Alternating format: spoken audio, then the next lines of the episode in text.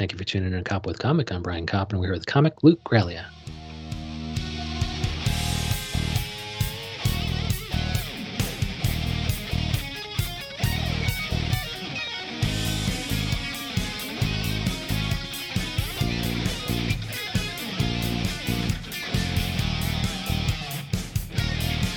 Luke Graglia, how the hell are you? Oh my god, I am sweaty, but I'm here and I'm living.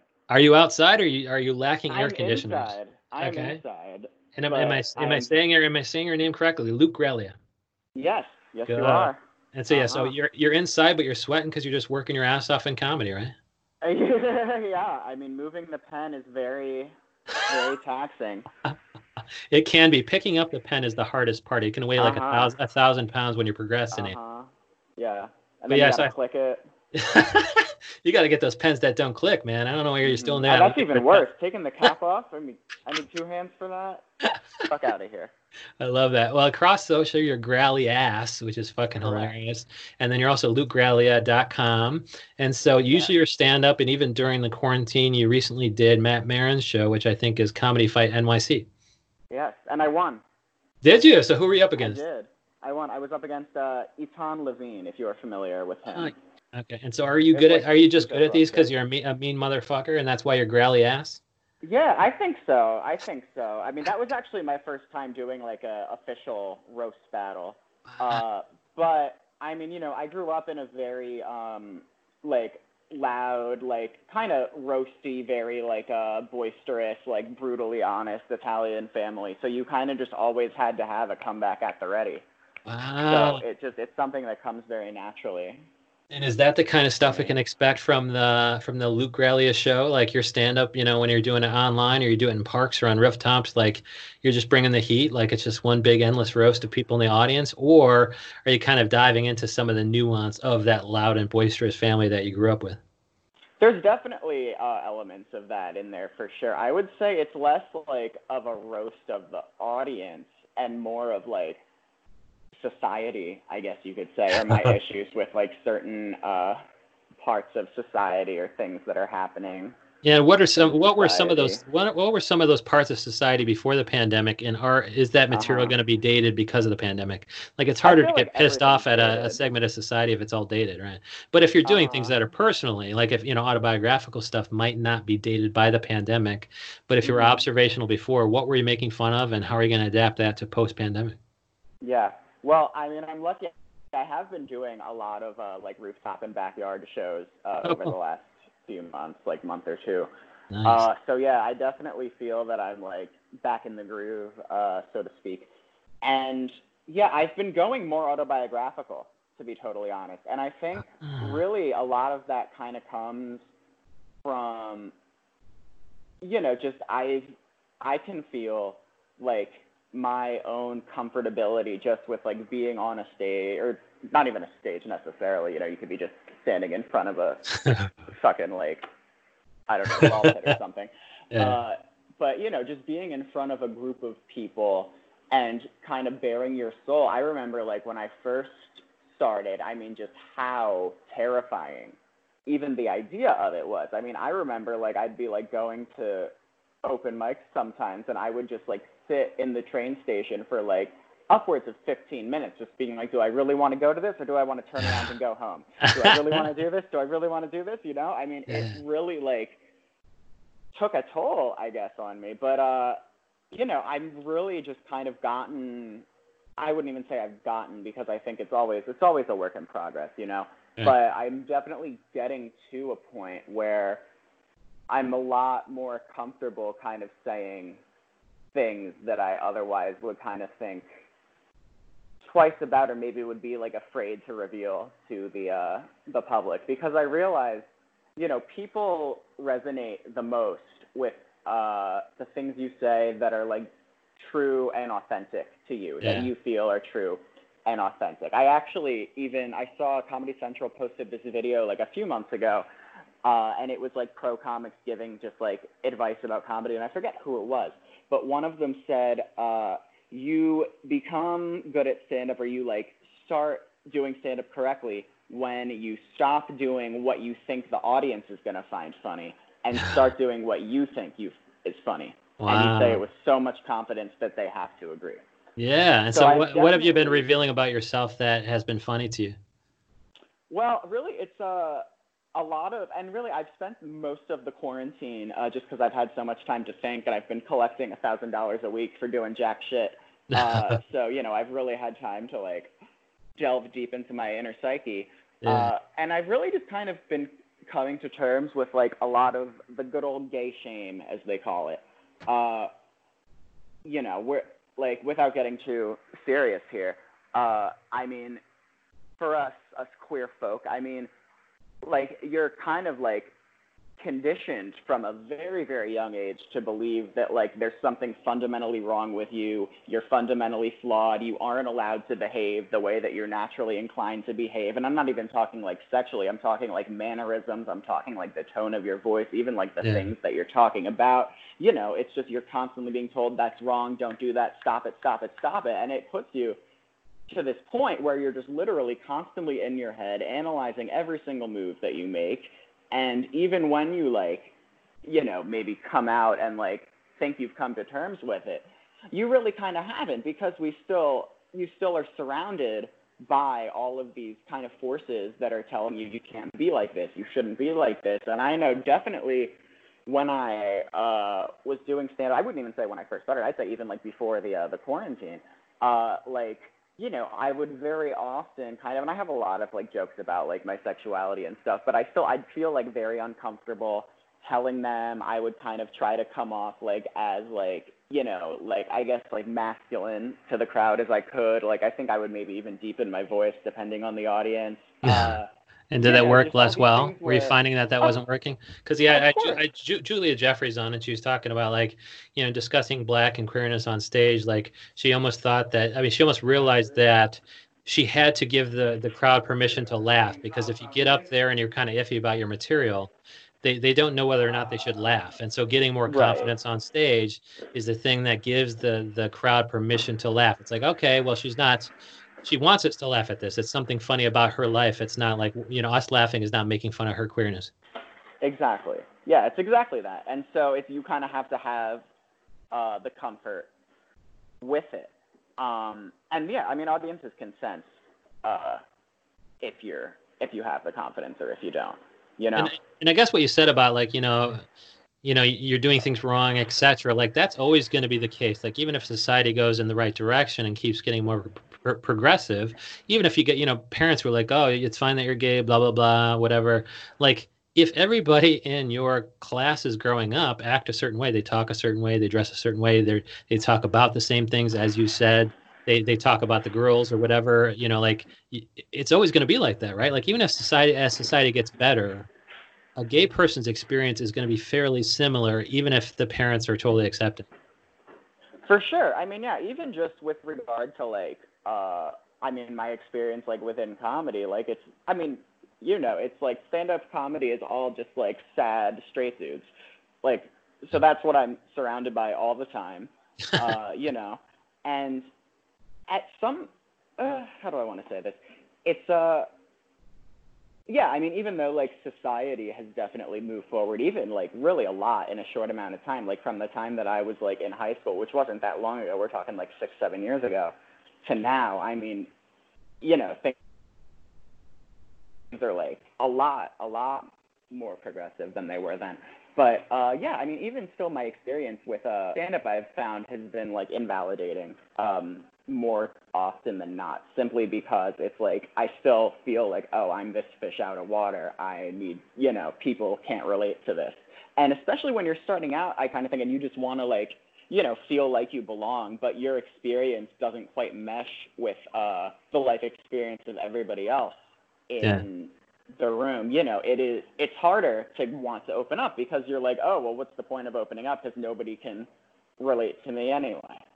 but i think at that point like of course this doesn't make you feel any better and less like a fish out of water but when it comes to like you know performing for other comedians like I would think they give a shit about originality. You know, it's like at that point mm-hmm. it's not really relating. It's like, dude, we've heard the the straight white guy jokes four thousand times. It's almost right. hacky at this point. I just want right. to be interested enough to listen to this guy's jokes, and if he's going to open right. up, fuck yeah. So I mean, I mean the crowd. You know, if you actually have a real crowd, I imagine it's you know, can I relate? But they also, mm-hmm. you know, they they also are you know keep them interested enough to keep listening because then they'll they'll laugh you know they'll catch your next laugh line they'll catch your next joke if they're tuning out because it's an unoriginal white you know straight white guy experience you know they're not mm-hmm. going to catch the laugh even if it's funny so but but right. I, I guess you know that's not really the default feeling that you have when you're fish out of water of course doesn't right, make you exactly. feel any better but you know some of these comedians probably love hearing anything new you know for sure for sure yeah, and I mean, it was even like a thing too that kind of intimidated me for a while because you know when you like first first start out, especially like nobody's putting you on any shows. You're literally only performing for other comedians for at least like your first three months, probably yeah. like three to six, you yeah. know. And so, like one thing that really like uh struck me, I guess, was like there'd be people who had been doing comedy like maybe as long as I had to, maybe even like a little bit longer, like were my age, uh, but just had so they just seemed like so much more sure of themselves on stage. Oh.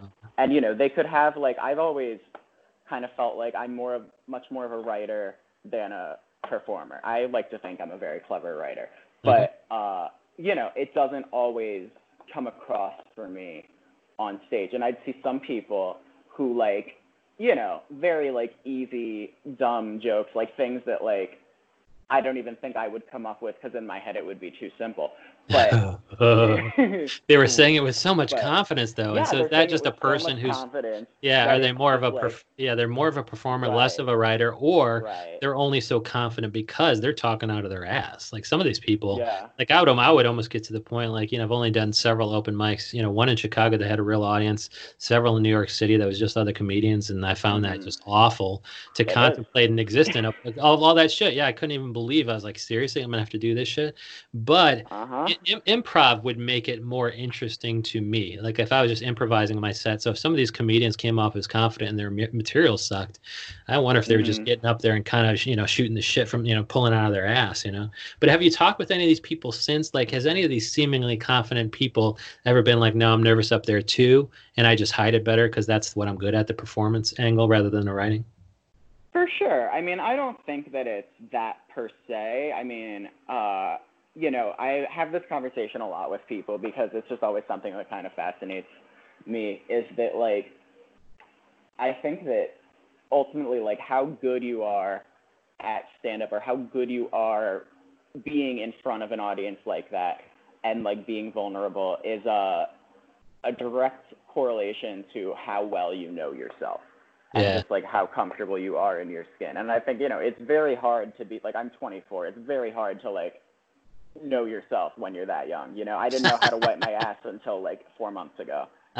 Seriously, I was I was wiping standing up. I thought everybody was. Uh, yeah, how are, how are they supposed they're supposed to do it while they're sitting down or something? Yeah. I still don't what, know do how like, like standing up yeah. too. Well, no, nobody gave me the talk, man. Like I don't even go to the bathroom unless I can shower afterwards.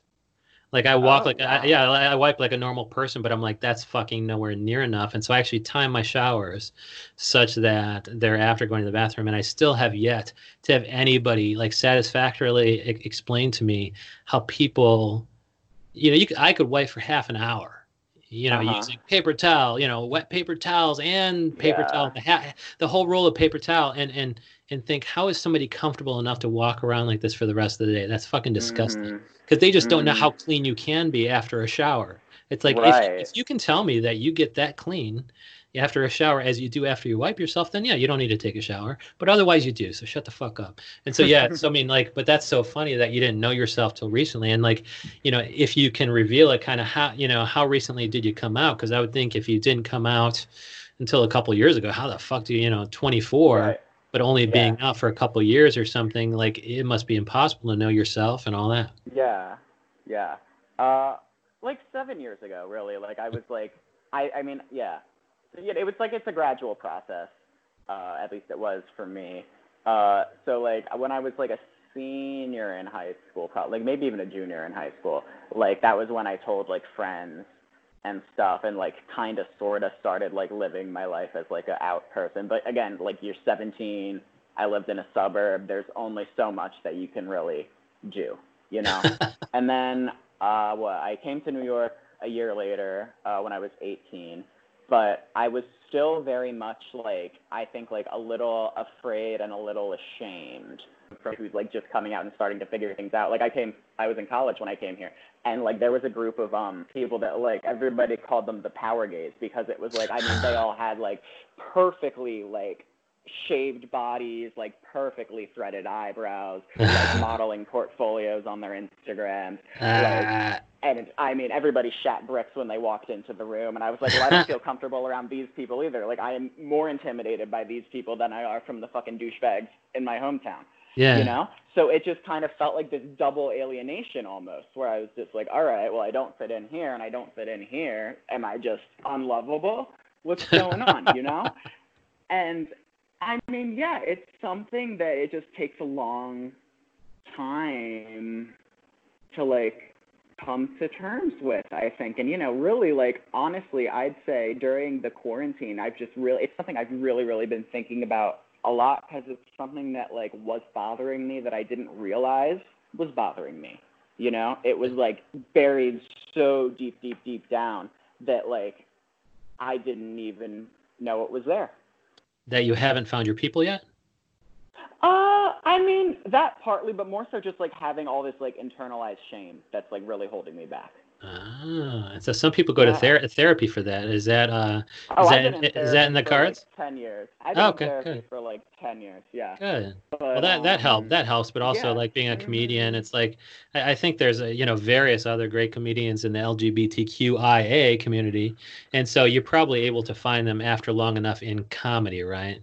It probably took a while, you know, to get through that. I mean, ha- and that's another thing. thing too. I think maybe partly it's because of the shame aspect, but I always kind of like shied away from like those shows and like those mics, mainly because like I don't know. I feel at least like in this current uh like atmosphere, I don't know. I, I find them less funny most of the time, to be totally honest. Uh, not even. I'd say though it's mainly because it's like you know, at least the mics that I went to, it's all just like these like annoying white girls who like it's maybe their first time doing comedy or they do it like once a month or something and they just go up and say, Today I almost punched a white guy in the face and the whole room applauds. And I'm like, That's not a joke. You know? like it's ridiculous. And then I went up with actual material and just got I could hear people I could feel the anger coming towards me wow. from these fucking people.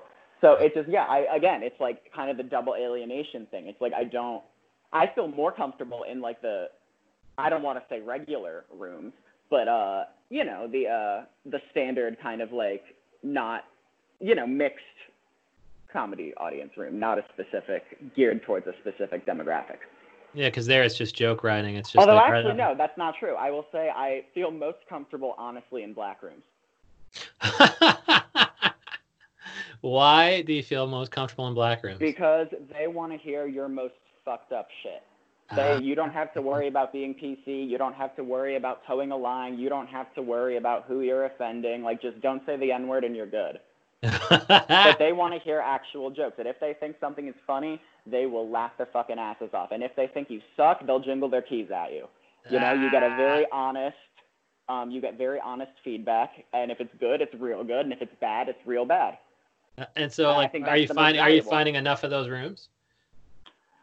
yeah, honestly, uh, during the uh, the quarantine, I mean, of my like group of like comedy friends, it's like seventy percent, eighty percent black guys. So I pretty much perform for black rooms on an almost daily basis, and I do I find it very helpful because of that. But then, I mean, you know, I suppose, you know, there's probably no danger in that, though, at all. Like, if they just want to hear your most fucked up shit, I would think that most audiences generally would be fine with your most fucked up shit polished to a shine, you know, as long as it's polished. Even a of whole course, room, like, a, a- you a can't whole room of white. It. Yeah, you unless you can't know. polish it unless you, you know, work it out. Yeah. You know. Yeah. Well, that's fucking cool. And so, you know, are you talking? Is there any has been has there been any stories in your coming out process? You said it was a slow process that you're talking about on stage. Like, was there anything particularly funny about it? Like, uh, you, you moved to the city really recently, so I'm hesitant to to ask you whether or not there was any uh, parental uh, blowback on that. But just you know, is this the kind of stuff you're talking about? Like, what are the what's the? I guess that wouldn't be totally fucked up for a black room, but like, what, what are some of the fucked up things that are getting some good response in the black rooms? Uh, there was one time I was doing this uh, show in a black room, and the like host up top, she did an hour, literally an hour up top. Uh, so you know everybody's tired, everybody's exhausted, everybody wants her to shut the fuck up, and she was like talking to this like older couple at the bar. About like their sex life and she's like how often do you suck his dick? And she's like i don't suck dick. And that was like a whole thing about how like she doesn't suck dick and they've been married for 25 years and the host was like oh then he gets his dick sucked somewhere else believe me blah blah blah blah blah blah. So then i went up my friend actually recorded it and sent it to me so i have this like forever in my possession. uh, they play like you know they play music when you're going up, and I did this like really like cringy white boy dance for like a solid 30 seconds. They just let me go until I was like, all right, that's it, that's enough. Uh, and then like right off the bat, I'm like to the couple, I said to the lady, I'm like, so like how do you go 25 years without sucking dick? And she goes, you don't have to suck dick to have a good time. And I said, well, why didn't anybody tell me that? And it got a ah. huge reaction. Yes, yes, fucking yeah. Luke Graglia bringing the the dead room back, right? Uh huh. Yeah. I'm like, I've got ah. tendonitis in my knees. What the fuck? but um. Yes, yeah, I mean, that works for all audiences. Things, I love it. And yeah, yeah, and even like a lot of like my friends would kind of spook me even like before I would do mics like that because they'd be like, "Oh, be careful because there's a lot of phobia in this room. Like your material's not going to land. They're going to hate you. Blah blah blah blah." But it's like, even if they do, who gives a fuck? Because a re- honestly, a reaction is better than no reaction. Yes, and the, and the host had, had, killed the room, so any energy is good energy for Luke. Right, right. Like I would rather have gasps than silence. Dude, I fucking yeah. love I love that. And that is totally consistent with your persona online because I follow you across social platforms. You're gra- grally ass. And you're mm-hmm. also lukegraglia.com. So Luke Graglia, thank you so much for coming on. Yeah, thank you.